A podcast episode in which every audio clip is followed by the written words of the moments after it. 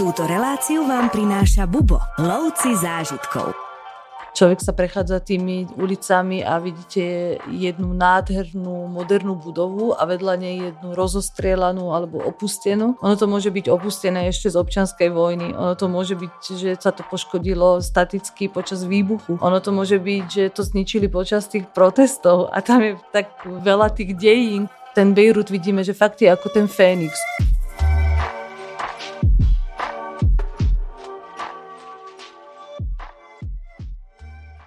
Keď poviem, že dnešný rozhovor bude výnimočný, možno sa budem opakovať, ale bude to aj preto, že sa budeme znova baviť s výnimočným hostom, ktorým je moja kolegyňa Katrin Abunabutová. Ahoj Katrin. Ahoj Martin.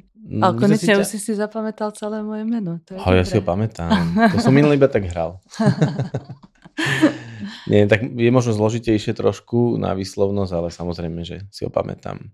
A verím, že si ho pamätajú aj naši poslucháči, pretože ten podcast, ktorý sme spolu nahrali o Sýrii, mal veľmi dobré ohlasy. Aj tu medzi našimi kolegami, aj nášmu šéfovi sa napríklad veľmi páčil. No a preto hovorím, že aj dnes to bude výnimočné, lebo ty si tak trochu výnimočný host kvôli tomu, že si sa narodila v Sýrii a si tak trochu polosírčanka, poloslovenka sa cítiš? Áno, áno.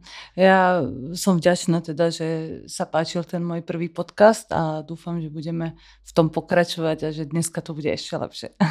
Keď sme sa minule dohadovali, o čom sa porozprávame na budúce, tak ty si značením hovorila o Libanone je to susedná krajina e, Sýrie a tie vzťahy si aj vysvetlíme, ale čo sa chcem na úvod spýtať je, že prečo to nadšenie, lebo priznám sa, že nie si jediná, viacerí sprievodcovia hovoria o Libanone naozaj v superlatívoch ako o nádhernej krajine a už som počul od viacerých obrovské chvály, tak povedz, čo je na tom Libanone také úžasné. Uh, Libanon je krásna krajina, uh, multikultúrna, uh, kopcovitá krajina, uh, maličká, ale veľmi významná históriou. Mm-hmm. A musím povedať, že to nadšenie je možno aj preto, že máme také predsudky pred touto krajinou, ano. že očakávame, že to bude tam také napäté, že nebude tam úplne bezpečno a, a nevieme si predstaviť, čo pod tým názvom Libanon sa nachádza. Ale keď človek sa tam dostane a začne vnímať všetky tieto pozitívne elementy v tej krajine, tak zistí, že je to fakt vynikajúca krajina aj na, čo sa týka spoznávačky, ale aj tiež aj takého oddechu, relaxu. A, takže je tam mix takých veľa takých faktorov, ktoré uh-huh. ovplyvňujú e, človeka, keď tam je. Ja som napríklad tento rok e, zobrala tam aj moje deti, uh-huh. ktoré tiež boli nadšené touto krajinou a stále rozprávajú, ako aj na budúce prázdniny tam pôjdu. Áno, tie deti mávajú tieto, že spamätajú tú poslednú a chcú ísť zase tam, tú poslednú destináciu. Áno, áno. Vždycky, keď idem niekam na dovolenku, tak e, tam musíme sa vrátiť. Áno, áno. Ale Libanon určite stojí aj za to, aby ste sa tam vrátili a ty aj tieto krajiny sprevádzaš, ako sme spomínali, narodila sa v Sýrii, čiže ty si v podstate s tou libanonskou kultúrou bola v kontakte od detstva, že si vyrastala spoznávajúc tú kultúru, alebo teda bola súčasťou vašich každodenných životov. Áno, ja musím povedať, že Libanon a Sýria sú veľmi prepojené krajiny, až tak ako možno Česko a Slovensko. Takže čo sa týka aj spôsob života, aj tým, že je to také multináboženské, mm-hmm a aj tým, že aj tá politická situácia vždycky v Libanone ovplyvňovala Sýriu a opačne, uh-huh. tak uh, sme ich vnímali ako takých najbližších bratov. Uh, taktiež aj čo sa týka televízií, libanonská televízia je veľmi známa, má dobrých spevákov, hercov a my sme od malička pozerali či rozprávky alebo rôzne programy. Boli tam vždy také nádherné ženy, tak a ja ako také dieťa ešte som vždy snívala, že budem krásna ako Libanončanka. No o Libanone je toho viacero známeho, napríklad fantastická kuchyňa, ale k tomu všetkému sa dostaneme. Možno by na úvod bolo dobré práve tie predsudky nejakým spôsobom zahnať a vysvetliť možno politickú situáciu, možno význam tej krajiny, možno nejakú historickú úlohu, akú zohrala, že trošku keby si uvedla poslucháčov do toho, že čo sa tam vlastne deje, alebo prečo majú niektorí ľudia obavy pred týmto regiónom. Tak e, Libanon má veľmi zaujímavú polohu. Je to taký e, vlastne prechod medzi vnútrozemím a stredozemným uh-huh. morom. Sú tam výnimočné prístavy už e, z čias Féničanov, z čias Rímanov, Grékov. A doteraz je veľmi zaujímavá táto lokalita. Libanon hraničí s Izraelom. Uh-huh taktiež so Sýriou. A tá politická situácia je tam vždycky takým spôsobom, tak buble, ja hovorím. Uh-huh. A, ale to neznamená, že Libanon nemôžeme navštíviť. Treba si len odsledovať tú situáciu, aká je teraz momentálne a podľa toho sa potom e, zariadiť. Hovorí sa o Libanone ako o Fénixu, že on už vstal 8 krát uh-huh. dôsledkom toho, že bol vždycky nejakým spôsobom zdevastovaný v dôsledku nejakej vojny alebo uh-huh. podobne. A asi tá najbližšia histórie smeruje k tej občanskej vojny, ktorá bola v tejto krajine od roku 1975 uh-huh. až 1990 kedy vlastne sa rozdvojila tá krajina a rozdelila sa medzi muslimmi a medzi kresťanmi muslimovia boli viacej za Palestínu a palestínskych utečencov, pritom kresťania mali k tomu nejaké tie výhrady a nastala tam taká tá akcia-reakcia, mm-hmm. že mhm. vlastne začali medzi sebou bojovať, až to skončilo to občanskou vojnou. Do toho sa doplietla Sýria, ktorá ich bola veľmi blízky sused a libanovská vláda prizvala Sýriu, teda aby im pomohla v tejto situácii.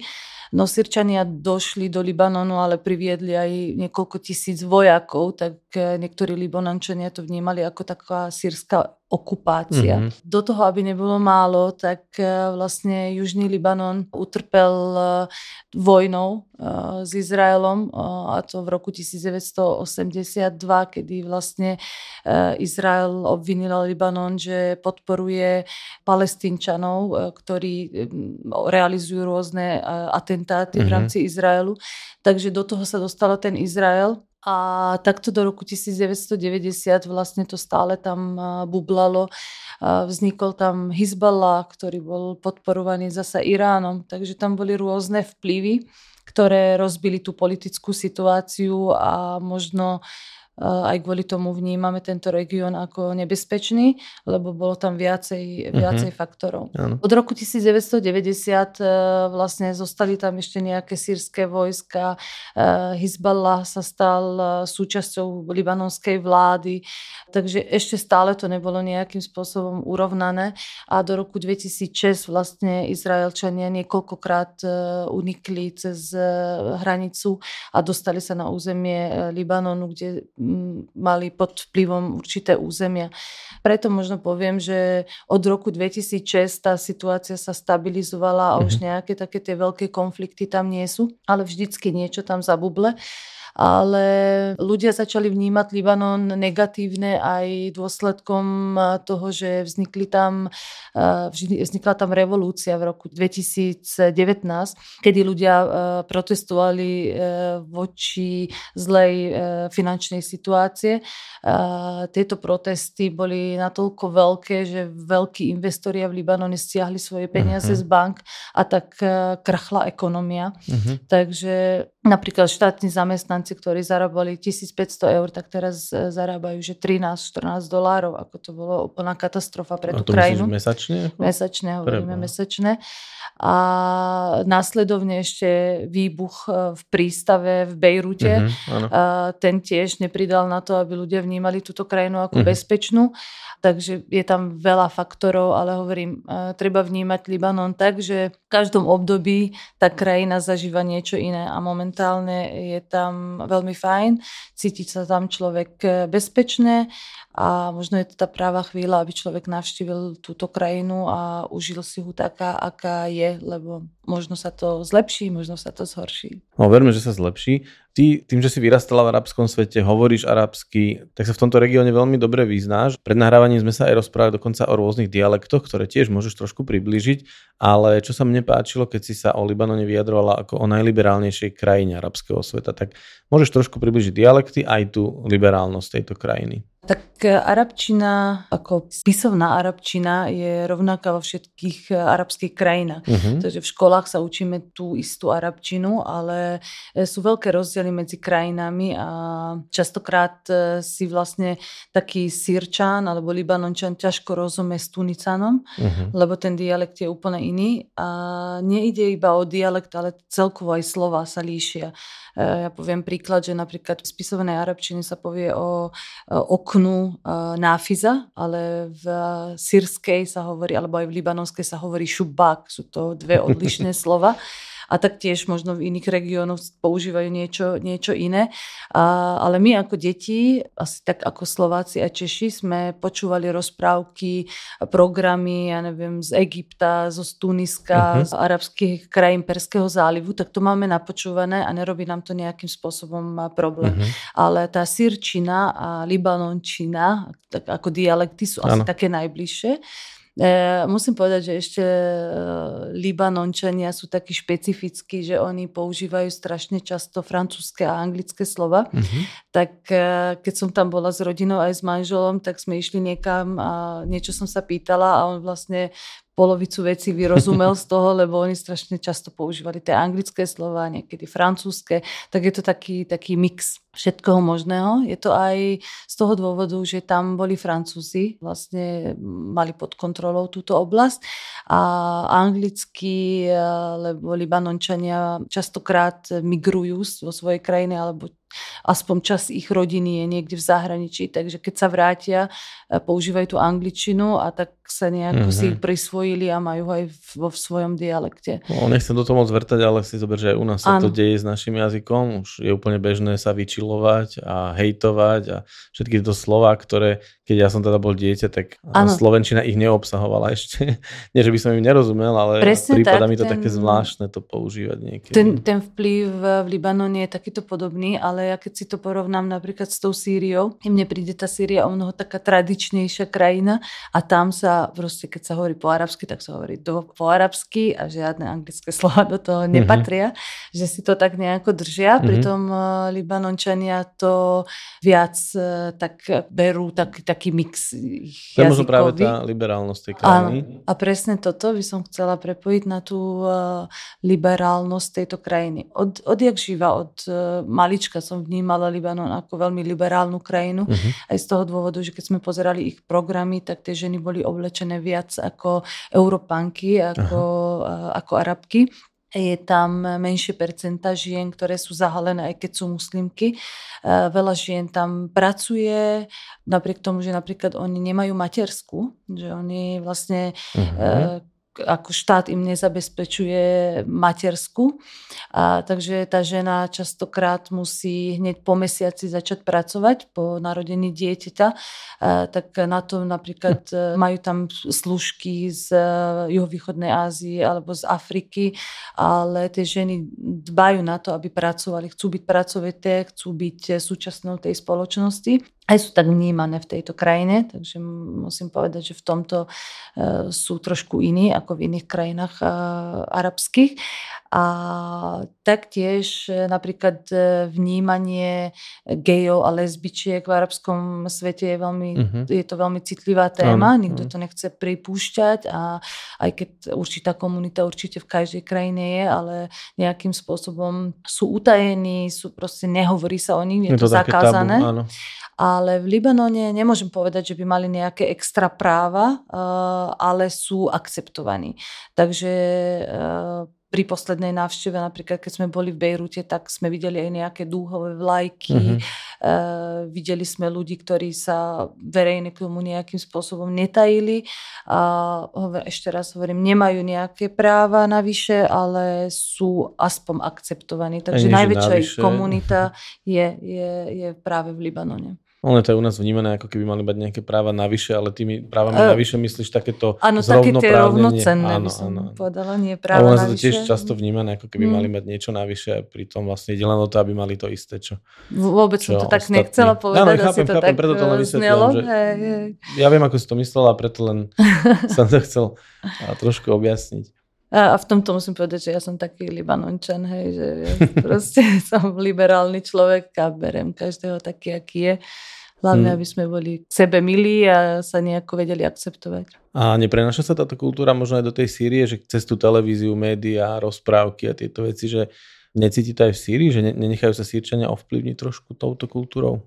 Určite, určite áno, ale Sýria má trošku inú kombináciu tých náboženstiev, keď už sme to načali, tak musím povedať, že napríklad Libanon má oficiálne 18 náboženských skupín, mm-hmm. ktoré sú oficiálne wow. ako uznané aj štátom. A sú to odvety islamu, kresťanstva, sú tam aj nejaké malé percentá buddhistov, to sú skôr tí ľudia, ktorí tam žijú, nie mhm. Libanončania. Mm-hmm a mm, Durzy sú tam. A to percento kresťanov je tam vyššie ako v Sýrii. Je to viacej ako 30%, uh-huh. Mhm. čo teraz to trošku tak kolíše kvôli tomu, že Libanončania častokrát migrujú a častokrát sú to práve títo kresťania. Uh-huh. Ale CCA sa hovorí okolo 30%, e, čo v Sýrii je to percento nižšie. Takže možno aj tá liberálnosť vychádza trošku aj z toho náboženstva. Ale áno, Sýria je podobná e, Libanonu v tom, že tí ľudia medzi sebou, aj keď ich je tak veľa, týchto náboženských skupín, tak sa akceptujú.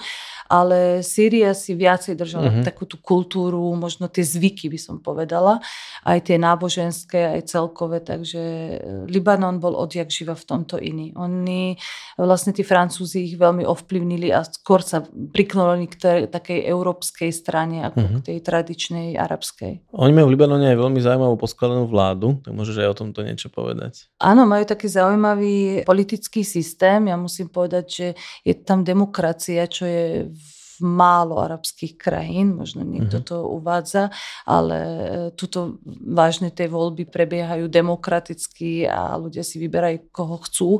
A je to parlamentný štát a zároveň hlava štátu sú tri osoby. Je to prezident, je to predseda parlamentu a je to premiér. A vždycky to musí byť v takej kombinácii, že e, prezident je kresťan marunit, premiér je e, sunnit a predseda parlamentu je šít. A oni traja sa musia nejakým spôsobom medzi sebou dohodnúť, aby mm-hmm. teda schválili nejaké tie zákony a podobne. Uh, je to veľmi komplikovaný systém, možno ideálny tak teoreticky, ale v praxi je to hotová katastrofa, musím povedať, lebo napríklad od roku 2022 Libanon nemá prezidenta, mm-hmm. lebo nikto sa tento post ani neuchádza, lebo dohodnúť sa, dohodnúť sa je veľmi ťažké. A hlavne mm, v Libanone je veľká korupcia, je tam proste, mm, nefunguje ten štát tak, ako by mal. A každý už skôr to vníma tak, že radšej odísť z tejto krajiny, ako by sme mali niečo tam urobiť. Takže tá percenta tej migrácie je veľká. A Libanončania tým, že tam boli rôzne konflikty počas tej histórii, tak oni už napríklad veľká komunita Libanončanov žije v Južnej Amerike. Začali tým po prvej svetovej vojny, nasledovne potom po druhej mm-hmm. svetovej vojny, príchodom Francúzom, začias Osmanskej ríši, e, migrovali pre lepší život. A teraz tí, čo žijú tam, tak ťahajú svoju rodinu, ktorá je v Libanone e, za nimi, aby, aby mali lepší život. E, tak e, možno je tak zaujímavé, že ako funguje ten Libanon, tak e, väčšina e, Libanončanov počas zimy odíde niekam do sveta, kde zarába a kde si žije taký ten svoj život, ale následovne Libanončania milujú svoju krajinu, takže všetci sa vrátia do Libanonu počas prázdnin, takže vtedy je to taká nafúknutá bublina a investujú do, teda, mhm. teda využívajú služby svojej krajiny. A e, zase tí, čo sa rozhodli, že zostanú e, v Libanone, tak častokrát vlastne prežívajú len vďaka tomu, že majú nejakú zahraničnú pomoc, že tá rodina im posiela uh-huh. peniaze, aby dokázali nejakým spôsobom fungovať v tom Libanone. Je to, mm, preto hovorím, že ten Libanon je pre turistu veľmi lákavý, aj cenovo, aj zážitkami, ale pre toho miestneho, ktorý tam žije, tak musím povedať, že má veľmi ťažkú situáciu a neradi Libanončania opúšťajú svoju krajinu, lebo oni ho milujú, ale tá politická situácia, ktorá sa nezlepšuje a tá ekonomická, ktorá je na bode mrazu a je to stále horšie a horšie, tak nutí hm. tých ľudí, aby odtiaľ odchádzali. A to je veľmi smutné na takúto krásnu krajinu. Trošku si ma predbehla, presne som sa chcel spýtať na tú životnú úroveň, keď hovoríš, že plat dokázal klesnúť z 1500 eur na 13, tak to je absolútne šialenstvo, ale v tomto duchu sa vyvíjali aj ceny, hej, že za tých 13 eur on dokáže vyžiť ten človek v tamojších Prá, Práve, že nie. Ja vnímam tie ceny, že keď sme došli ešte tesne po korone, tak tie ceny boli fakt, že nižšie, že dokázal uh-huh. ten človek, ale momentálne, keď človek do, chce dobre služby, tak zaplatí si za to asi tak približne ako na Slovensku. Chvíľkami aj drahšie. Ale Dobre, ako prežívajú robiť... tí miestni? To no, je, čo má tá... človek, ktorý zarobí 15 eur na mesiac, veď to sa dá minúť za 10 minút. Presne tak. Tam vlastne e, tým, že Libanon je aj taký otvorený, tak e, je to prístav, tak e, sídlia tam aj rôzne zahraničné firmy, alebo tí ľudia pracujú pre zahraničné spoločnosti, ktoré im dávajú platy e, buď v dolároch alebo v eurách a tí, čo dostávajú to v tom doláru alebo v eure, tak ešte dokážu nejakým spôsobom tam fungovať, lebo dostanú tých tisíc eur cca. Ale tí, čo pracujú v štátnej sfére, tak tí vlastne dostávajú svoje platy v librách libanonských a tam už vôbec nebrali ten rozdiel, že klesla tá, tá mhm. inflácia, tam nehrala rolu, tak preto zarábajú tak málo. A práve tieto ľudia buď sa rozhodli opustiť e, ten štátny sektor. No veď práve, to som sa chcel spýtať, že kto tam potom A potom to tam nefunguje. Tam robí a potom štátne. prídeme na poštu napríklad a zistíme, že na pošte nikto nie je, lebo všetci protestujú, lebo nikto nechce pracovať uh-huh. za také malé peniaze a tak sa rozpadá celé všetko. No potom sa tá... mne vychádza lepšie nepracovať, ako pracovať, no. ako straviť niekde mesiac za Presne 15 eur. Presne tak. Radšej, tak, tak radšej robia e, šoferov autobusov, uh-huh. predávajú na trhu kadečo, alebo skôr už oživiť ten turist turistický ruch, ale mm, už tá práca v štáte je totálne nelákavá pre nich. Uh-huh. A práve títo ľudia sú odkazaní na tú pomoc e, zo zahraničia. Ja musím povedať, že v týchto krajinách uh, musí človek uh, vnímať ten sociálny systém trošku inak ako u nás. Tam neexistujú nejaké dôchodky v súkromnom uh-huh. sektore, iba v štátnom a to sú úplne biedne.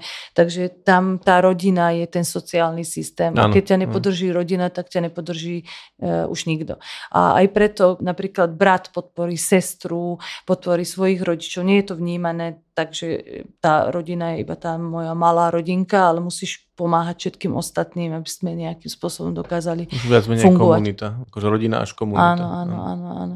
Takže vlastne oni takto, takto sa držia. To je neuveriteľné, že dokážu ešte takto fungovať, lebo keby takáto kríza prišla možno na nejakú európsku krajinu, tak by to bolo trošku inak.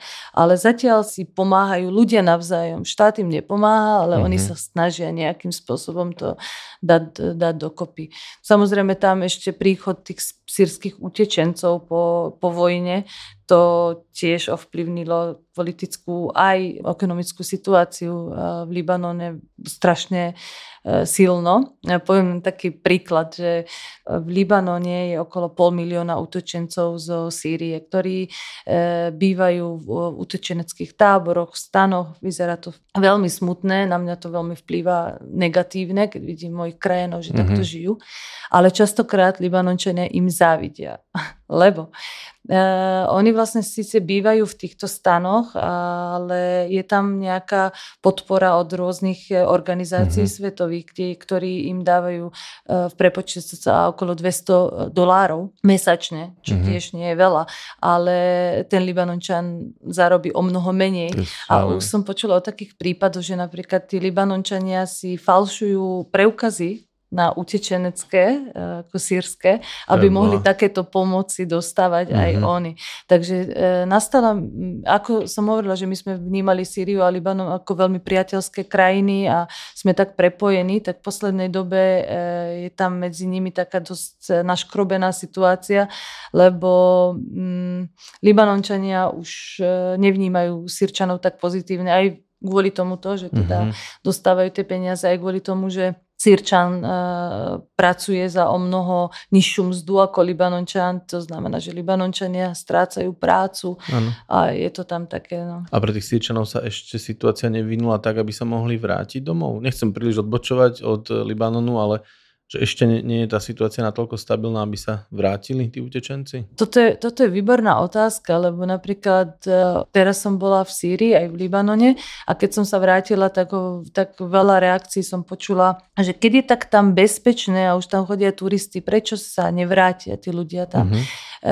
Je jedna vec otázka bezpečnosti, ktorá napríklad v určitých častiach Sýrii je, ale tá ekonomická situácia je neskutočne zlá. Tam e, človek, keď utiekol z tej krajiny a už začal si niečo budovať, či v Európe Aha. alebo niekde inde. A teraz má sa vrátiť do tej nuly a nie je tam žiadna nádej. Že... Alebo sa nemá aj kam vrátiť a možno. Samozrejme, to je ano. častý príklad, že musí začať od nuly a, a nemá sa kam odraziť.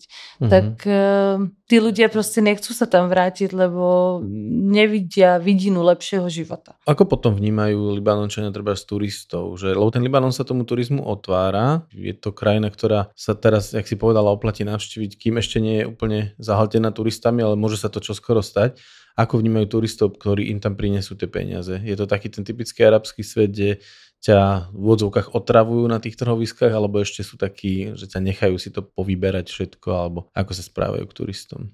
Libanončania vnímajú turistov veľmi pozitívne, pre nich je to taká tá nádej, že vrátil sa sem život a tých turistov je najviac, e, sú to samotní Libanončania, ktorí žijú v rôznych kútoch okay, sveta. Jasne a taktiež akože aj Európa, Amerika, ale je to také menšie percento.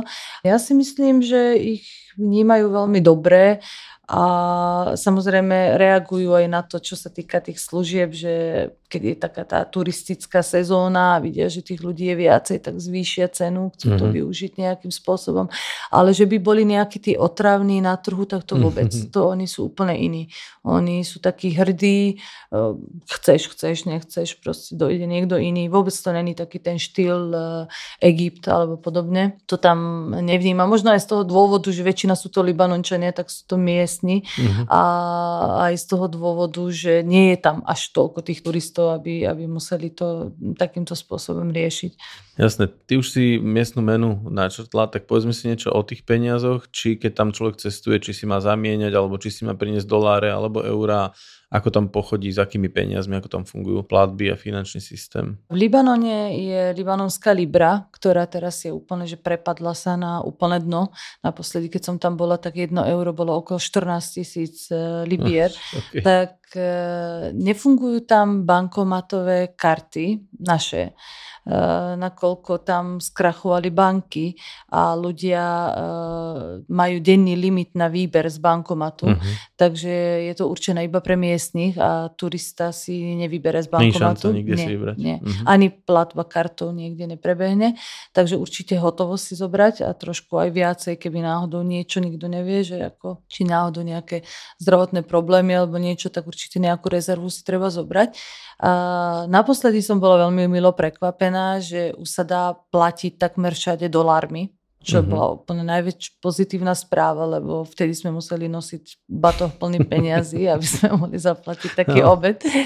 A to je strašne srandovné, no, chodiť s tými peniazmi. Takže momentálne je to viac menej o tých dolárov, tak určite odporúčam, aby si ľudia zobrali už doláre a priamo s nimi platiť a možno si zobrať nejaké aj také, že menšie e, bankovky, ako peťky, jednotky a tak. Lebo... Čiže aj na trhu, aj hoci kde, úplne hoci kde. Momentálne už, hmm. hovorím, 99% obchodov už iba, iba v dolároch a myslím, že za mesiac už to bude fakt, že 100%, lebo zistili, že je to pre mhm. nich veľmi jednoduchšie. Áno. Aj hodnota tej meny je, je stabilnejšia, takže momentálne používajú tu doláre. Eura asi zatiaľ nie, čiže Eura nie, in, eura ako Jasne. zameníte, ale je to také komplikované, lebo oni vám zamenia tie eurá na ich libry a potom z tých no, libier zasa do doláru, takže nie je to úplne najvýhodnejší kurz, tak Samozrejme. asi najlepšie si zobrať zo sebou tie doláre priamo.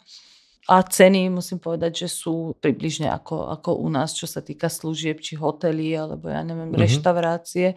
Ale zároveň tie služby sú na veľmi vysokej úrovni. To som sa chcel spýtať, že ako tam mm. vyzerá také ubytovanie. Samozrejme, že tá škála bude rôzna, ale ako sú v tomto zmysle pripravení na turistov, čo sa tam všetko dá nájsť, aký typ ubytovania? Sú veľmi dobre pripravení na turistov od, e, ja neviem, nejakých lacnejších hotelov, ktoré sú celkom čisté, by som povedala, také tie dvojky, trojky a štvorka je veľmi do, na dobrej úrovni, mm-hmm. peťka už je to, že luxus. Môžem povedať, že tá úroveň štvorky je ako úroveň štvorky u nás v Európe. Takže mm-hmm. to... Čiže to hviezdičko ani by sa ano, dalo dá, povedať, dá sa porovnať. Čo, mm-hmm. Myslím, že v niektorých krajinách sa to vôbec nedá porovnať, ale tu áno. A aj ubytovanie, e, veľmi záleží, v akej lokalite človek si vybere to, to ubytovanie.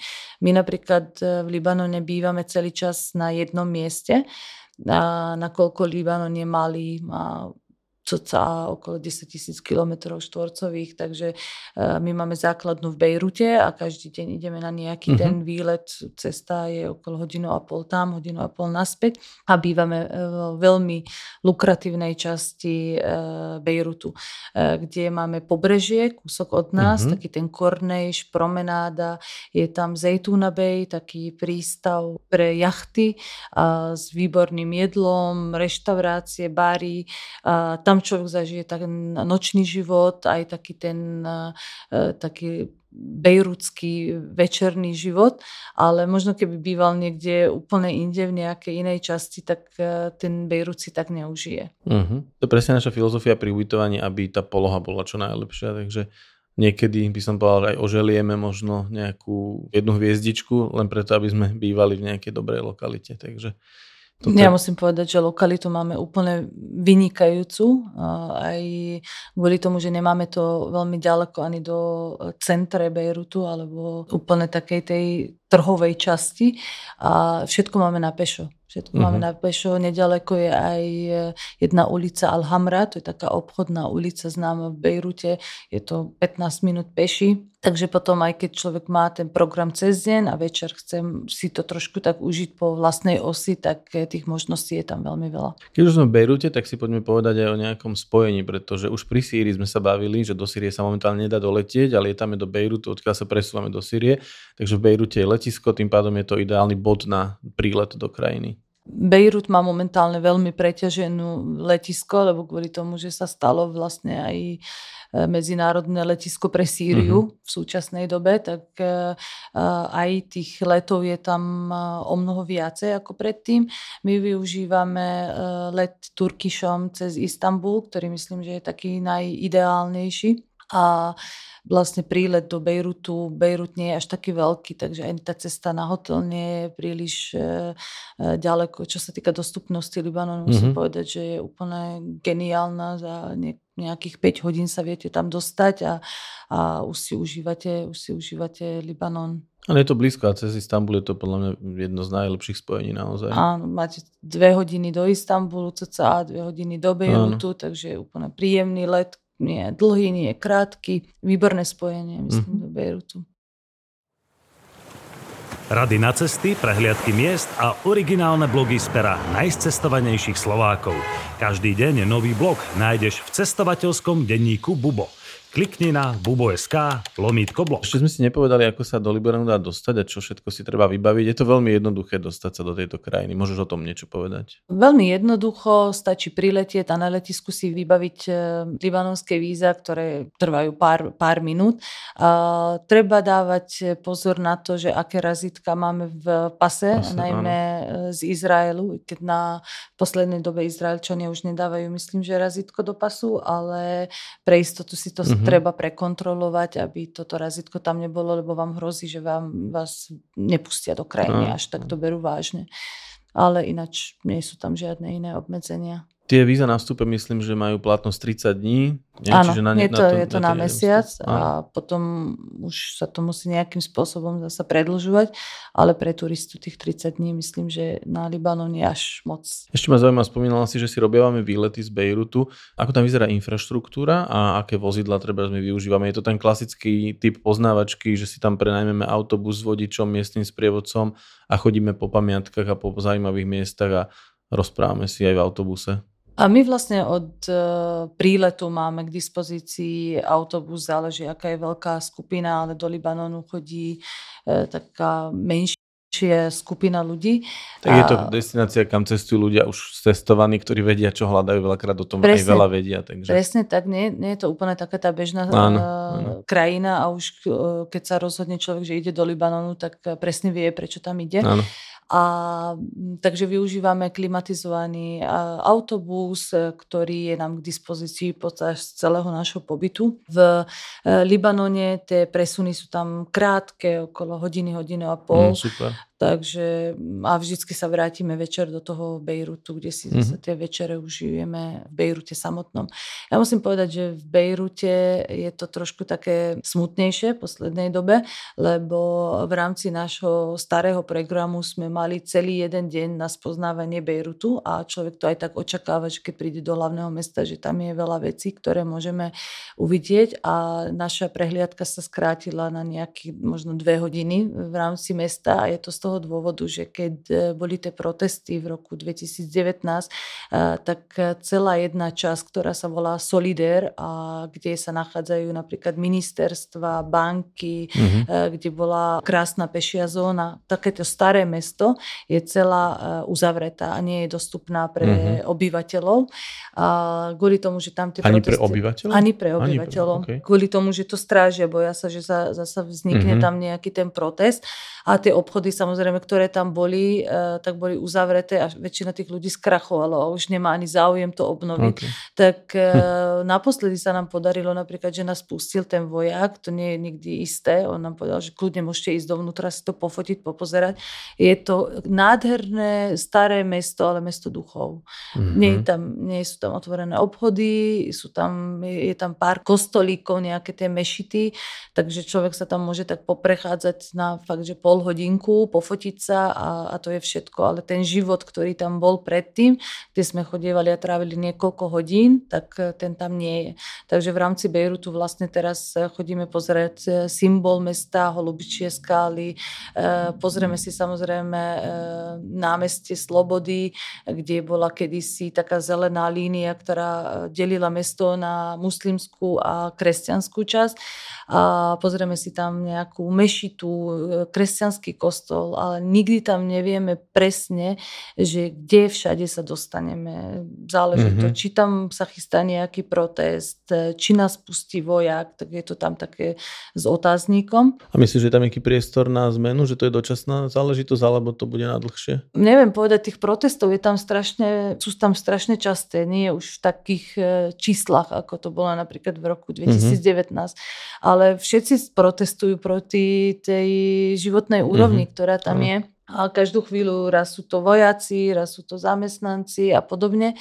Uh, takže zatiaľ nevidím tam ten priestor na to, aby to otvorili mm-hmm. a hlavne tí obchodníci, ktorí tam boli a skrachovali, tak e, nie každý z nich e, chce ísť do toho ešte raz, lebo Jasne. nevie, že čo ho čaká. Áno, mm, a taktiež napríklad Bejrút je zaujímavý v tom, že človek sa prechádza tými ulicami a vidíte jednu nádhernú modernú budovu a vedľa nej jednu rozostrielanú alebo opustenú a častokrát dostávam také otázky, že a, a toto je dôsledkom čoho? Prečo je to opustené? A to je veľmi ťažká otázka pre sprievodcu, lebo ono to môže byť opustené ešte z občianskej vojny. Ono uh-huh. to mhm. môže byť, že sa to poškodilo staticky počas uh-huh. výbuchu. Ono to uh-huh. môže byť, uh-huh. že to zničili počas tých protestov a tam je tak veľa, veľa tých dôvodov. dejín, ktoré no. tam boli, takže ten Libanon, e, tam ten Bejrut vidíme, že fakt je ako ten Fénix, že oni vlastne niečo sa udeje, začnú budovať nové, nechajú to staré a mm-hmm. takto to nejako žije rôznymi etapami. Aj v tom je ten Libanon taký mm. zaujímavý, že, že tam e, vidíme a cítime na tých ľudí, že chcú žiť že oni sú, oni sú odolní už za tie roky, oni sú odolní a oni žijú tou chvíľou ktorú majú teraz. Napríklad, mm-hmm. keď ideme okolo prístavu, tak strašne veľa otáznikov je a otázok na miestneho sprievodcu, čo sa tu udialo, nestratil si niekoho z rodiny. On vás zastavia a povie, no, o tomto sa už nechcem baviť. Ja vám poviem dve veci, bolo to vtedy a vtedy, a bolo to mm-hmm. katastrofické, ale oni k tomu sa veľmi nechcú vrácať. Jasne. Oni chcú hovoriť o takých tých pozitívnejších veciach, že príde niečo lepšie a aby dokázali žiť.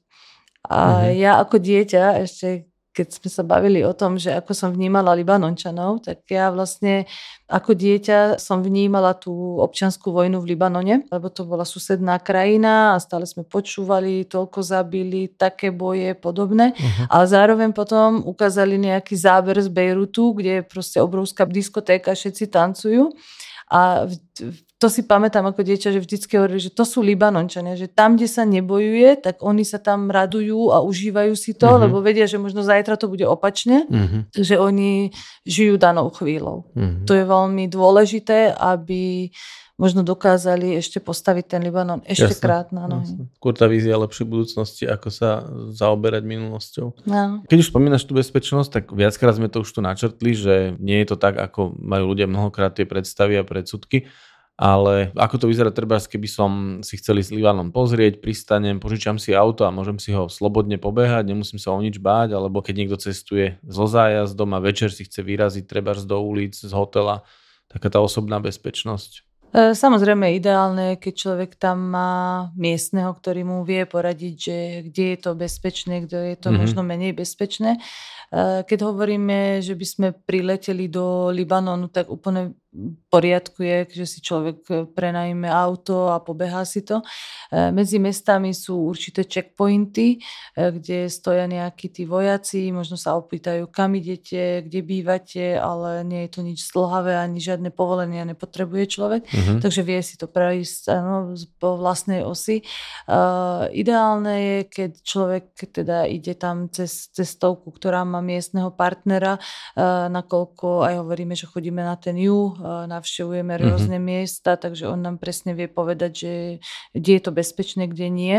A aj čo sa týka, ja neviem, samotného Bejrutu, my bývame v časti, ktorá je bezpečná, frekventovaná, e, vybavenosť je tam veľmi dobrá ale keby sme išli do nejakých častí, kde sú utečenecké tábory, palestínske a podobne, nemusí to byť vo večerných hodinách úplne mhm. príjemné pre turistu, takže tá znalosť je tam veľmi dôležitá a určite miestni ľudia vedia povedať najviac o tom, že kde, kde sa odporúča pohybovať a kde nie.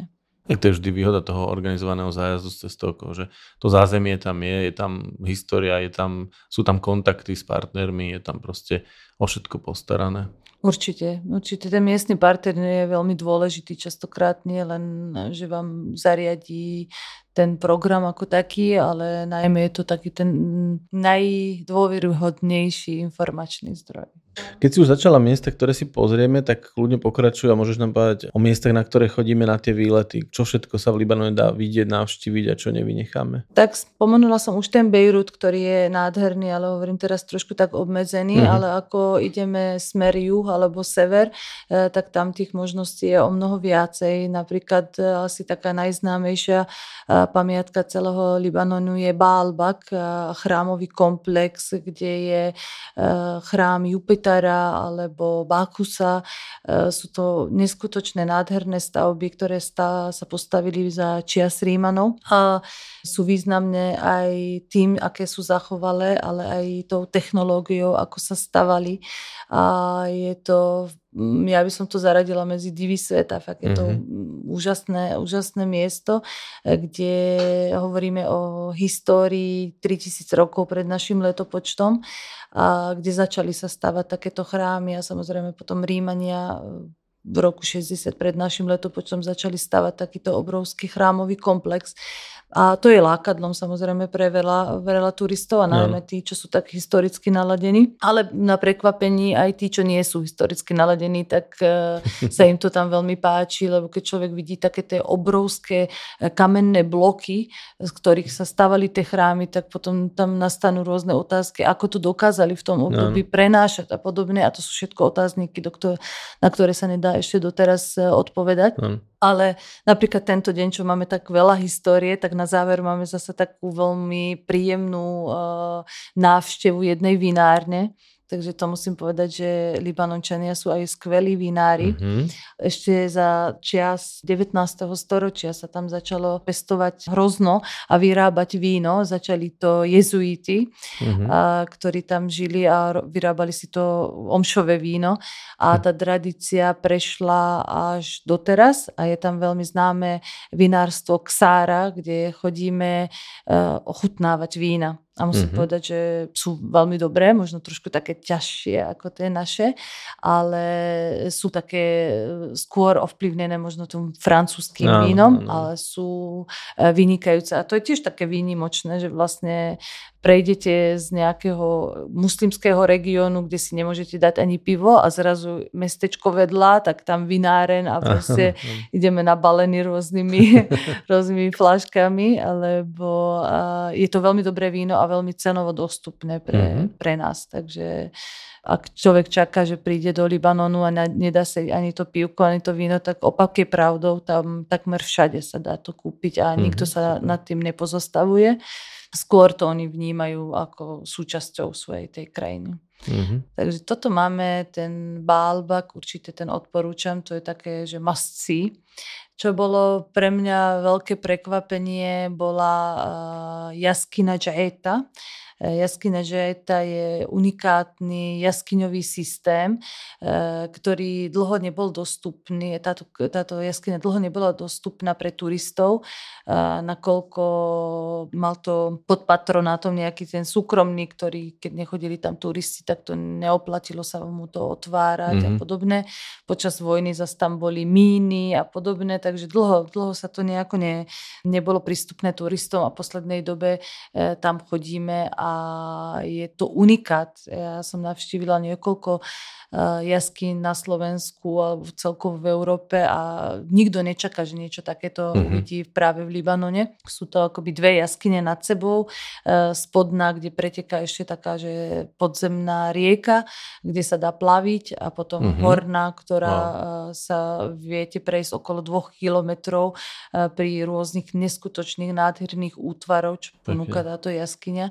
A to bolo pre mňa akože top jedno z ďalších významných miest je napríklad socha Panny Márii, ktorá je na kopci a má okolo 8,5 e, metra a je to tiež taký symbolom uh, Libanonu. Aj napriek tomu, že hovoríme o muslimskej krajine, lebo väčšina obyvateľov no. sú muslimovia, tak práve toto je taký symbol celého Libanonu a je tam hm. Panna Mária ako ochrankyňa celého Libanonu. Chodia tam či muslimovia alebo kresťania Británia úplne že narovnako a odtiaľ je krásna výhliadka na celé pobrežie, takže aj také, že mystické miesto, ale zároveň aj krásna výhliadka na mesto. Mm-hmm. Využívame tam napríklad lanovku, to je tiež veľký zážitok využiť lanovku v Libanone. Je to lanovka, ktorá je zo 60 okay. rokov. Takže človek veľmi tomu trošku? nedôveruje, ale oni nás upokojujú, že tam prebieha uh, nejaká tá údržba každý mesiac, že proste snáď to dáme. ale určite je to tiež zábavné. Je tam krásne mesto Čbejl, ktoré je historicky veľmi významné. To je najstaršie mesto Libanonu, 5000 rokov pred našim letopočtom. Ja keď hovorím tie dátumy, tak to je pre mňa proste uchvatné. Mm-hmm, 5000 určite. rokov pred našim letopočtom. E, tam už niekto žil, ale bohužiaľ z tých starobilých e, pamiatok tam veľa toho nezostalo, nakoľko v Libanone bolo takým asi zvykom, že keď sa menila e, nejaká tá moc v tej krajine, tak vždycky zbúrali všetko, čo postavili tí predchádzajúci, mm-hmm. využili ich materiál, materiál a postavili si niečo nové. Takže tam proste tie kryžiacké hrady možno sú z pozostatok nejakých rímskych pamiatok, ale je to také celé také zmixované. Mm-hmm ale keď hovorím o Džbejl, tak určite je to taká bán,ská šťavnica Libanonu. Aha. Také uličky, veľa umelcov, krásne výrobky, príjemná prímorská atmosféra, výborné jedlo. Takže toto je také mesto, že možno uh, prekvapí tým, že tých historických pamiatok aj napriek tomu, že je tak staré, je tam pomenej, ale tá atmosféra je tam veľmi silná a chodívajú to najmä miestni obyvateľia akože na dovolenku užiť si to mesto mm-hmm. a majú tam aj pekné pláže. Potom uh, samozrejme netreba podceňovať aj ten juh, juh Libanonu je práve ten s veľa otáznikmi, či tam je bezpečno. Samozrejme, nemôžeme povedať, že vždycky je tam bezpečno, ale už dlhšiu dobu tam neprebieha žiaden boj, je tam pokoj, takže určite teraz sa oplatí tam ísť. A tam chodíme do dvoch mestách, eh, Tyros a Sidon sú to zase také rodisko kresťanstva v Libanone, dokonca sa hovorí, že, pán, že Ježiš Kristus tam kázal, aj šíril to kresťanstvo mm-hmm. proste ďalej aj na tomto území. Sú tam významné prístavy prahistorické ešte z čas Fejničanov, práve ten obchod s cederom, čo sme spomínali, že vlastne bol veľmi významný pre Libanon, tak prebiehal z týchto prístavov. A to sú tiež zase také úplne iný tvár Libanonu. To tam uh-huh. mám mhm. tak rada, že tam je taká tá viacej tá arabská tradícia, tie trhy, Uh, každý si predstaví, že keď ide do arabskej krajiny, tak v hlavnom meste nájde nejaký veľký trh, taký ten významný, kde je ten ruch a bazár. Tak, bazár, áno. presne. A v Libanone, v Bejrute to nenájdete, uh-huh. ale to sa nájde zase práve na tom juhu. Tam je úplne taká tá uh, živá trhová atmosféra. Funguje zjednávanie pravdepodobne. Už aj zjednávanie. A je to taký ten echt, trh, lebo tam málo ktorý turista uh-huh. zabočí, tak uh, je to o to také autentickejšie. Musím podotknúť, že práve na tomto juhu tie pamiatky, aj keď sú veľmi významné, tak sú veľmi zanedbalé. My chodíme tam na rôzne miesta, napríklad ideme tam sa pozrieť na hypodrom, ktorý je najzachovalejší na svete uh-huh. a je to uh-huh. úžasná stavba, ale to prevedenie tá, no proste žiadne služby okolo toho, zanedbané, možno nejaké tie odpadky. Sú to pamätky, ktoré sú pod ochranou UNESCO, ale vôbec tak nevypadajú. Sú mm-hmm. veľmi zanedbané. Aj z toho dôvodu, že sa tam mení stále tá politická mhm. situácia mm-hmm. a nie je isté, že či tam tí turisti prídu. Takže určite túto časť odporúčam si pozrieť, kým je dostupná. No to môže byť otázka pár rokov, keď sa ten turizmus naozaj nejakým spôsobom rozbehne, tak tá rekonštrukcia príde. No, ja si myslím, že tam nie je, tam keby nabehli tí turisti, že oni to vedia veľmi rýchlo nejako sfunkčniť, ale momentálne tých turistov je tam pomenej. A práve na juhu Libanonu sú prenádherné pláže. To človek mm-hmm. vôbec neočakáva. Keď si človek predstaví taký Cyprus, tak to pobrežie je tam podobné. Prázdne pláže. Ja som na poslednom hm. zájazde vymyslela to tak, aj keď teda to kúpanie nie je súčasťou toho zájazdu, lebo je to viacej o spoznávaní, tak sme si dali na pláži obed v takom stane a išli sme sa okúpať, tak e, to bol tiež veľmi príjemný zážitok z Libanonu, že už by som išla aj do Libanonu aj na takú relaxačnú mm-hmm ako relaxačnú destináciu, že by som išla si mm-hmm. pozrieť tie ich pláže, určite aj to už... Tak môžeme rovno premostiť nejakým obdobiam alebo počasiu, kedy sa do tejto krajiny oplatí vycestovať. Oni majú také sezóny, je tam chladnejšia sezóna, je tam horúcejšia sezóna, tak môžeš, keď spomínaš pláže, spomenúť aj toto, že kedy je tam teda dobré ísť v zmysle toho, čo tam hľadáš. Presne, že v zmysle toho, čo tam hľadáme, lebo keď ideme na takú spoznávačku, tak určite odporúčam jar. Tá je neskutočná, lebo ešte máte tie kopce zasnežené a už sa prebúdza tá jar mm-hmm. a mhm. tá zelen, to, to sú neskutočné zábery, fakt to odporúčam. Potom aj čo sa týka teploty, tak tu jeseň, uh-huh. lebo tá teplota je vtedy či jar alebo jeseň je okolo 20 stupňov, takže vtedy je to ideálne. Uh, leta sú tam teplejšie, ale v poslednej dobe je to približne tak ako u nás na rozdiel od toho, že mm-hmm. tam neprší. Že tam je sucho cez leto, takže tie teploty okolo 30 až 35. V kopcoch samozrejme v vyšších eh, miestach eh, je to, je to príjemnejšie. Áno. A tá zima je tam, eh, záleží kde, v takom Bejrute je upršaná, takže treba rátať okolo 10 stupňov a prší, ale na kopcoch je sneh, takže keď človek by chcel si zaližovať, tak v Libanone určite si nájde to miesto, kde aj tú lyžovačku zažije. Uh-huh. Takže záleží, že čo tam chcete. Uh, taktiež v poslednej dobe sa tam začína cestovať aj e, na turistiku, na nakoľko je to kopcovitá krajina, ešte taká neobjavená, tak veľa turistov tam chodí aj so zámerom teda spoznať mm-hmm. chory. Uh, my v rámci našho zájazdu chodíme sa pozrieť na cederovú rezerváciu, kde ešte sa snažia obnoviť porast cedrový. Vieme, že ceder je symbol celého Libanonu, majú majú aj na vlajke a vlastne s ním obchodovali tisíce rokov. Bol vlastne aj zdroj ich bohatstva. Uh-huh. Ale tým, že vyklčili takmer polovicu svojich lesov, tak momentálne toho cederu tam nemajú až tak veľa. Uh-huh. A tak vznikli tieto rezervácie, kde vlastne sa snažia to nejakým spôsobom obnoviť. Uh, taký ceder žije niekoľko tisíc rokov. Veď práve, takže, to povedať, že to je nadlho. Áno, to je veľmi nadlho, takže malý strom, taký stredný by som povedala, keď e, sledujeme, tak vám povie sprievodca, že ten má už 200 rokov, no. takže kým no. vyrastie no. do takých tých rozmerov, e, to potrvá niekoľko hmm. tisíc hmm. rokov. Určite my to nezažijeme, ale možno ďalšie a ďalšie generácie už zažijú to, že zasa bude ten ceder tak významný a že im bude hmm. prinášať aj to bohatstvo. Verme, že áno.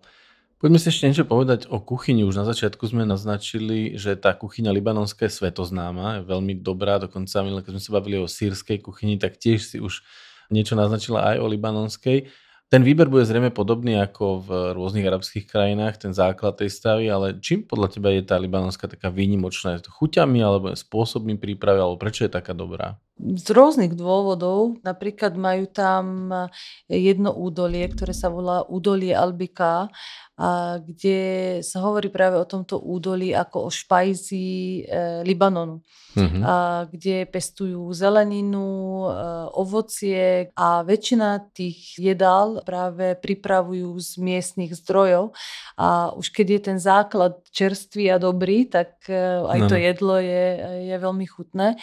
Takže základom libanonskej kuchyne je najmä zelenina. Mm-hmm. Keď meso, tak je to buď kuracie chudé meso, alebo častokrát používajú v ich kuchyni aj ryby, tým, že majú to more. A, takže je to taká ľahko stráviteľná strava. Často používajú olivový olej. Tie chute sú prekombinované, také tie kyslo-slané, mm-hmm. takže je to fajn. A takisto aj musím povedať, že spôsob podávania toho jedla a to jedlo je pre nich nie len, že rýchlo sa najeme a aby sme nejakým spôsobom prežili, ale má to v tej tradícii, v tej kultúre veľký význam, takže tie raňajky trvajú aj hodinu, mm-hmm. povložia sa tie rôzne myštičky s rôznymi pomazánkami a raňajkuje sa ráno. Obed je trošku neskorý, okolo druhej hodiny, mm-hmm. lebo už keď sa napapáme poriadne ráno, tak už potom máme zásoby. A ten obed sa častokrát kombinuje z, z rôznych e, chodov, to znamená, že musí tam byť to predjedlo, čo sú šaláty, alebo napríklad rôzne plnené taštičky. Mm-hmm. Potom ide to hlavné jedlo, kde je buď tá ryba, alebo to meso a samozrejme rôzne šaláty, nejaké tie prílohy. Nesmie chýbať e, záver, e, kde si dáme buď ovocie, mm-hmm. alebo nejakú veľmi dobrú sladkosť a potom tým, že sa takto dobre napápame okolo druhej, tak tá večera je neskorá zasa. Mm-hmm takže tá sa papá okolo 11. večer. A všetko najmä, je to vlastne také posunuté. Všetko je to posunuté. A je to aj z toho dôvodu, že je tam teplo. A, mm-hmm. Takže oni vlastne začínajú aj celý svoj deň tak trošku oneskorené, že okolo 9. A tým pádom všetko sa to posúva, aby si mohli užiť tie teplé večere. Aby mm-hmm. proste nechodili spávať tak skoro. Uh-huh.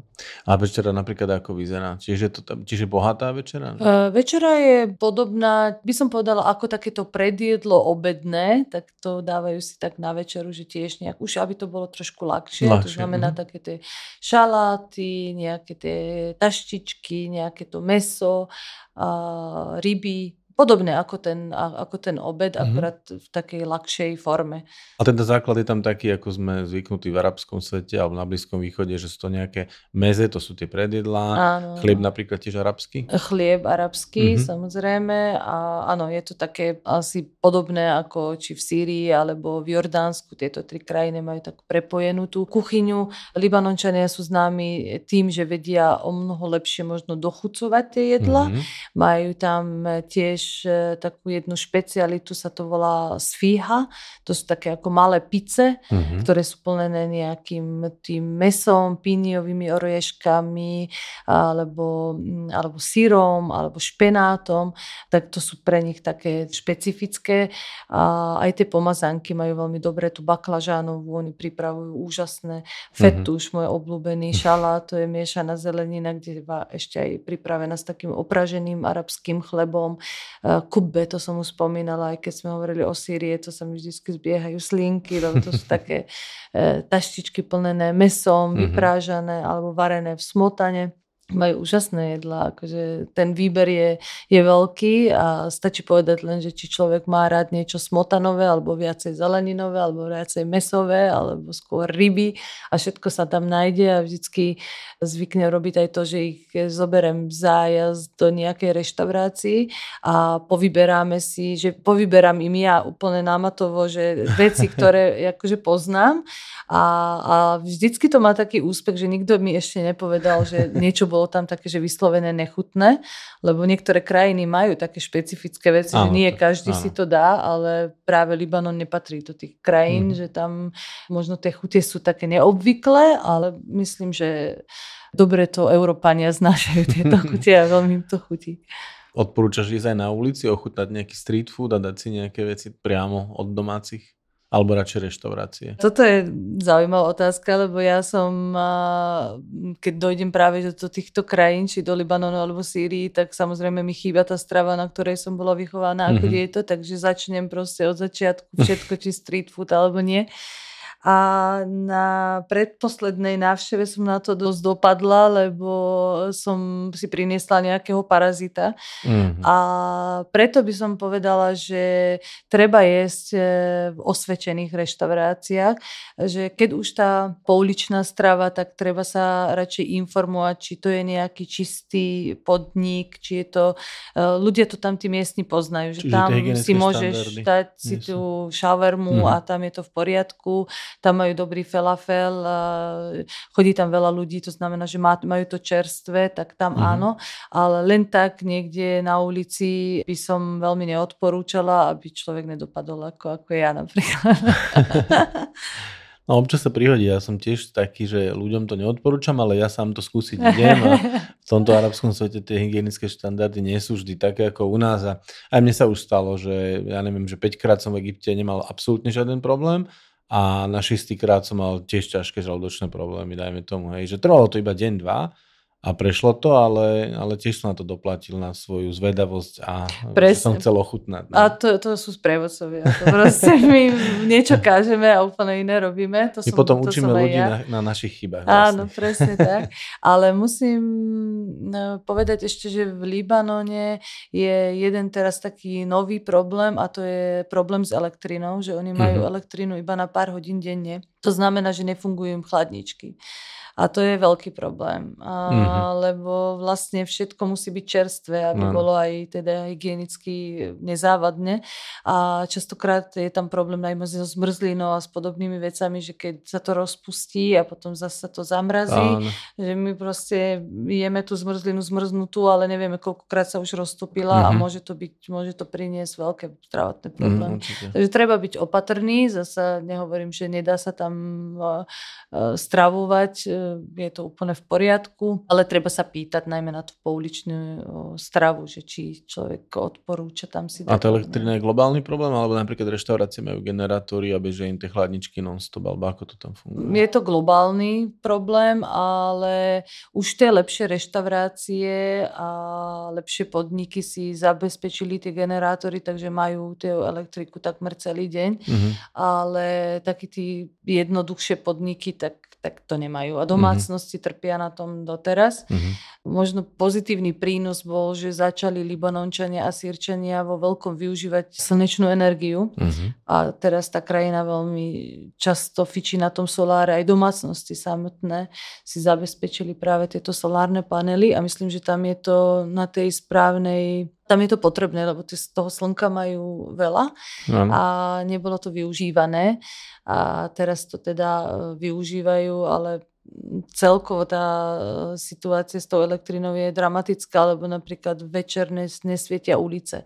Mm-hmm. A niekoľko nehôd tam bolo spôsobené tým, že vlastne tí ľudia nevidia priamo pred sebou a vznikajú aj takéto problémy. A odporúčal by si sa aj potom podľa toho nejako pobaliť, že keď sem človek cestuje, že napríklad si zobrať viac záložných zdrojov ako nejaké powerbanky alebo možno nejaké svietidla, nejakú čelovku, ako občas odporúčame na niektoré Čelovka je na nezaplatenie všade, podľa mňa. To si vždycky nájde svoje využitie. A my, ako bývame iba v tom Bejrute a v tom istom hoteli, tak my máme tam 24 hodín elektriku, mm-hmm. takže v rámci hotela to Čiže nezažijeme. A jedine sa stane, že niekedy vypne ten hlavný prúd a naskočí ten generátor a medzi tým je nejaké 2-3 no, minúty jasné. výpadok, tak e, keď to je, v, častokrát sa ľudia zlaknú, keď sú vo výťahu alebo tak, že čo, čo teraz s nami bude, ale ono to naskočí a ide to ďalej. A skôr tú čelovku využijú, by som povedala, že vonku, keď idú niekde na prechádzku alebo na tej promenáde, tak e, je dobre mať to svietielko so sebou, ale powerbanky a takéto podobné veci. Nie Myslím, že potreba. možno to využijú, keď niekam pôjdu na výlet a nebudú mm. mať celý deň na zdroj, ale, ale takto v hoteli nie je s elektrinou vôbec žiaden problém. Aké tam majú zástrčky? Aký typ je to? Zástrčky majú také ako u nás. Čiže takže, A možno niečo v rámci oblečenia, tam večery môžu byť chladnejšie, alebo ako sa obliec. A v lete, dále, v lete asi... je tam stále teplo, ano. také ako u nás a hovorím tým, že tam neprší, tak tie letné večery sú tam unikátne. Keď hovoríme o takej jari, tak uh, je tam okolo 20 stupňov, tak určite nejakú bundu, keby náhodou nejak sprchlo alebo podobne.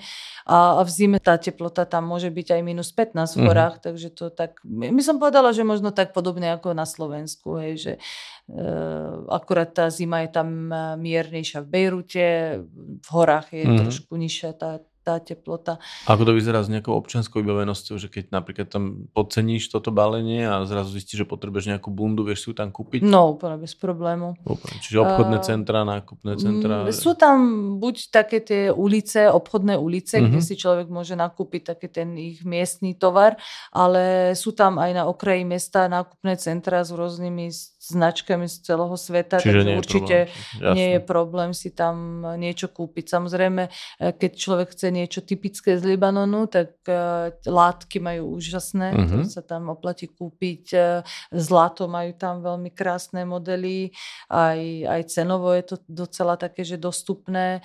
Uh, striebro, striebro tam vychádza veľmi lacno a veľmi kvalitné kúsky, pekné kúsky si tam človek nakúpi. Na bazáre samozrejme už potom rôzne koreniny, sladkosti a podobné uh, veci. Takže ten Libanon si človek odtiaľ odnese aj veľmi pekné suveníry.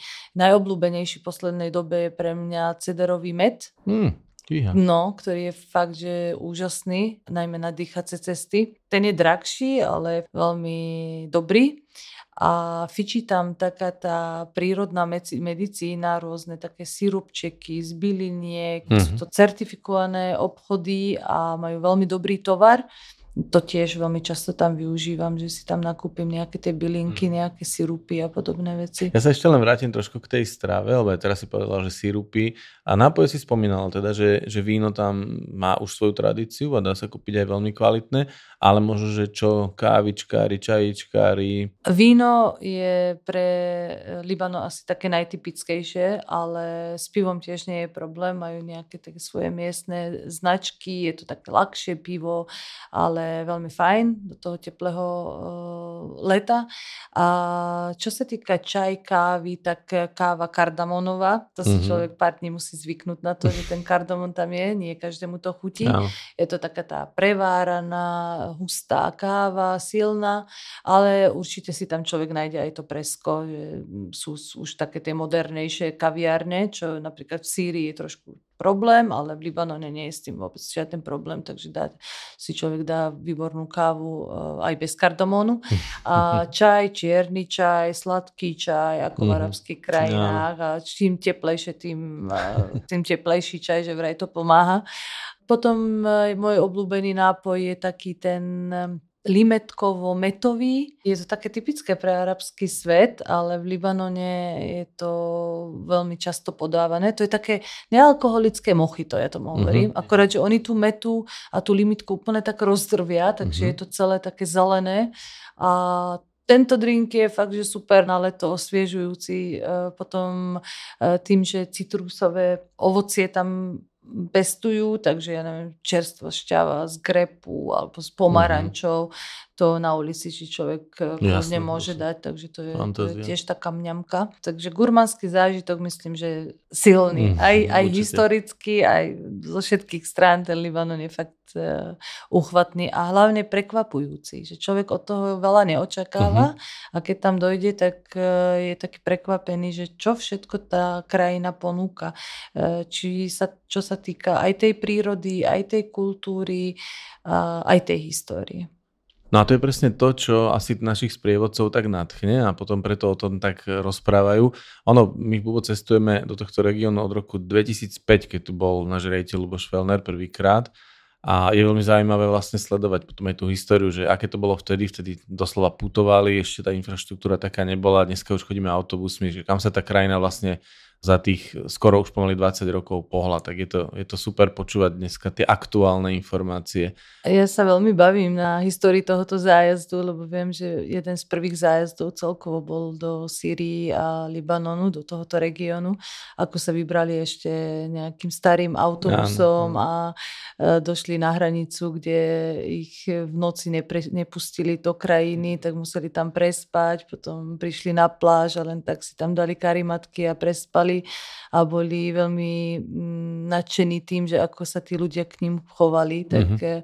Uh, teraz už je predsa ten svet taký otvorenejší a už o tom počujeme, čítame viacej, ale vtedy to muselo byť úžasné, keď človek tam prišiel a vtedy už vážne nemal žiadne očakávania, nevedel, že čo ho čaká a nakoniec, a nakoniec chalani hovoria o tom ako na top e, zážitok tej, Určite. tejto krajine.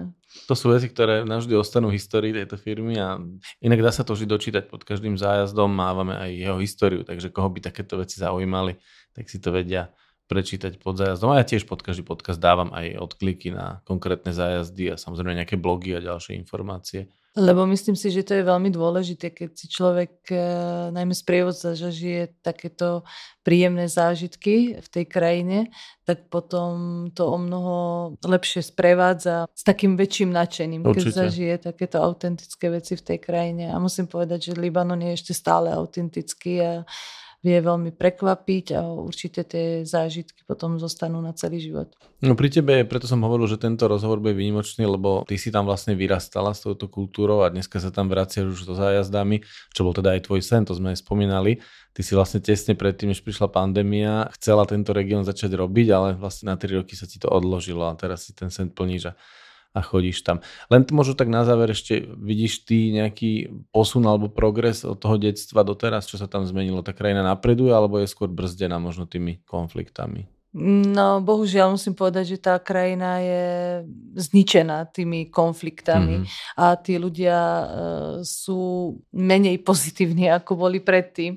Ale to je všetko dôsledkom tej nedávnej vojny v Sýrii, tých utečencov, mm-hmm. toho výbuchu. Bolo veľmi veľa negatívnych vecí, prišla na túto krajinu po sebe, tak to veľmi hmm. ovplyvnilo. Ale ja pevne verím, že teraz príde zase taká pokojnejšia fáza, že sa pozviechajú, že pôjdu dopredu. Uh, určite sa snažia. To, to je určité, lebo v priebehu rok a pol ten Libanon, čo sa týka toho turistického ruchu, robil už veľmi veľa. A vidím tie pokroky a vidím, koľko ľudí tam chodí a e, cítia sa tam bezpečné, tým pádom hovoria ďalším ľuďom a tí prichádzajú, takže momentálne sa to rozbieha. Takže taká ideálna fáza a pevne verím, že o niekoľko rokov budeme hovoriť o vyspelom Libanone, kde všetci sa vracajú, budujú svoju krajinu a budeme mať úplne iný pohľad na túto krajinu. Tak si potom možno, že spravíme nový podcast, zase nám prídeš povedať nejaké aktuálne informácie. Budem veľmi rada, budem veľmi rada. Chystáš sa tam teraz niekedy sprevádzať zase najbližšie? Určite, keď bude príležitosť, ja som vždycky prvý záujemca na tento región. No, tých záujemcov je viacero, lebo ako som spomínal, máme sprievodcov, ktorí milujú takisto tento región, ale ty si naozaj špeciálnym sprievodcom kvôli tomu, že si tam teda aj vyrastal a že ten región je ti blízky od detstva. Katrin, ďakujem ti, že si si našla znova čas a budem veľmi rád, keď sa zase na budúce porozprávame o nejakej krajine, ktorá bude ti blízka, alebo ju často navštevuješ, alebo máš keď nejaký špeciálny vzťah. Budem sa moc tešiť. Ďakujem pekne za pozvanie a určite rada ešte raz s tebou pokecam. Už iba raz? aj, aj viacej. Ďakujem, ahoj. Ďakujem.